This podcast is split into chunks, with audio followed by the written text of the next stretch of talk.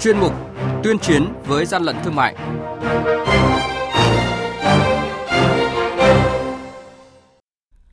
Thưa quý vị và các bạn, trong 8 tháng năm nay, các lực lượng chức năng đã kiểm tra phát hiện hàng nghìn vụ việc vi phạm đối với mặt hàng là thuốc lá và đường cát, xử phạt và thu nộp ngân sách nhà nước gần 21 tỷ đồng – đây là thông tin được nêu tại hội nghị công tác chống buôn lậu, gian lận thương mại và hàng giả đối với mặt hàng thuốc lá và đường cát do Văn phòng Thường trực Ban chỉ đạo 389 quốc gia vừa tổ chức mới đây, cùng với sự tham gia của đại diện Ban chỉ đạo 389 14 tỉnh thành phố và Hiệp hội Doanh nghiệp ngành thuốc lá mía đường.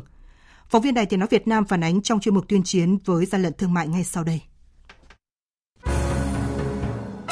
Hàng nhái, hàng giả, hậu quả khôn lường.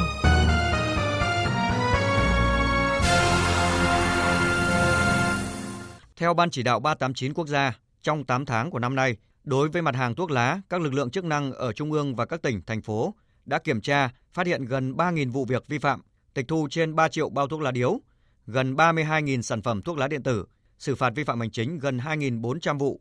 tổng tiền phạt là trên 20 tỷ đồng. Về mặt hàng đường cát, cơ quan chức năng đã kiểm tra, phát hiện hơn 660 vụ việc vi phạm, tịch thu gần 700 tấn đường cát, xử phạt vi phạm hành chính hơn 500 vụ, tổng số tiền phạt là trên 900 triệu đồng. Các đối tượng mong nối, cấu kết, hình thành các đường dây buôn lậu, gian lận thương mại với thủ đoạn tinh vi, gây nhiều khó khăn cho các lực lượng chức năng trong việc phát hiện, xử lý vi phạm. Hoạt động vận chuyển, kinh doanh, tàng trữ trái phép thuốc lá, đường cát diễn ra ở hầu hết các tuyến, địa bàn trọng điểm các tỉnh, thành phố, gây thất thu ngân sách, đẩy hoạt động sản xuất trong nước vào tình thế khó khăn, tác động tiêu cực đến thị trường, an ninh và trật tự an toàn xã hội. Là một trong những tỉnh có đường biên giới với nước bạn Campuchia, Ông Lê Quốc Anh, Phó Chủ tịch Ủy ban nhân dân tỉnh, trưởng ban chỉ đạo 389 tỉnh Kiên Giang cho biết, thời gian qua, hoạt động buôn lậu, vận chuyển trái phép thuốc lá và đường cát ở tỉnh Kiên Giang nói riêng, đặc biệt là vận chuyển trái phép hàng hóa qua biên giới trên bộ và trên biển còn tiềm ẩn nhiều nguy cơ khó lường.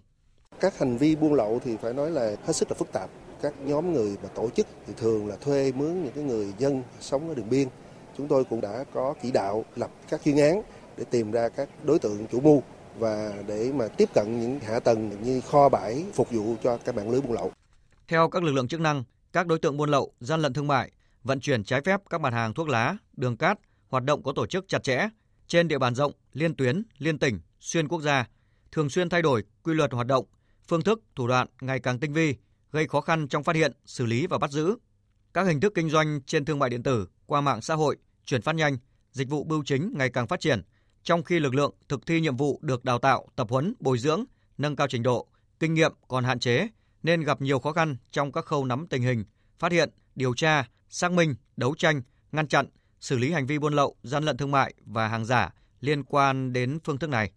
Ông Lê Hồng Hà, Cục trưởng Cục Quản lý Thị trường tỉnh Gia Lai cho rằng chi phí cho các hoạt động liên quan đến kiểm tra thuốc lá và chống buôn lậu vượt cả mức xử phạt. Các quy định về tịch thu, tiêu hủy trong quá trình kiểm tra, xử lý vi phạm thuốc lá vẫn còn những vướng mắc bất cập, nhất là mặt hàng thuốc lá điện tử. Hiện nay thì là quan điểm của đơn vị kiểm tra thành pháp luật với các cơ quan thực thi thì nó cũng chưa thống nhất. Cho nên đây cũng là một cái khó trong cái việc mà thực hiện nhiệm vụ của các anh em trực tiếp đi làm rất là nhát tay là liên quan đến thuốc lá thế hệ mới. Tôi đề nghị là với cái vai trò là cơ quan chỉ đạo ban chính quốc gia thì cũng cần sớm có cái kiến nghị để xem cái thuốc lá nung nóng này nó là cái gì. Không thể là mơ hồ là thế hệ mới được bao nhiêu năm thế hệ mới rồi đến hôm nay vẫn thế hệ mới. Nó rất khó cho cái việc mà quản lý.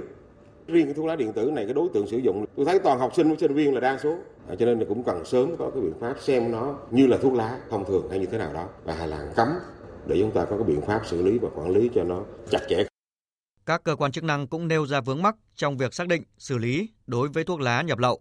Các đối tượng chủ mưu khi đưa hàng hóa vào nội địa thì họ phân tán nhỏ lẻ, giải ra nhiều nơi, nên khi truy bắt số lượng hàng hóa không đủ để xử lý hình sự nên hiệu quả công tác phòng chống buôn lậu không cao. Ông Nguyễn Tiến Đạt, Phó cục trưởng Cục Quản lý thị trường thành phố Hồ Chí Minh đề nghị.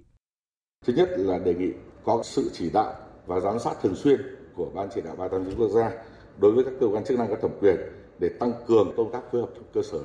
trao đổi với cơ sở thông tin, xây dựng một cơ sở dữ liệu chung để có căn cứ trao đổi và truy cập hệ thống những đối tượng. Vì thường việc này nó nằm ở trên các tuyến, các liên địa bàn và việc truy cập tìm hiểu về nhân thân về đối tượng và để đánh giá trách nhiệm là điều rất là khó khăn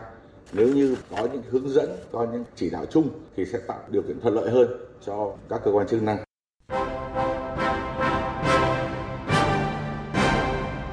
chung tay chống hàng gian, hàng giả, bảo vệ người tiêu dùng.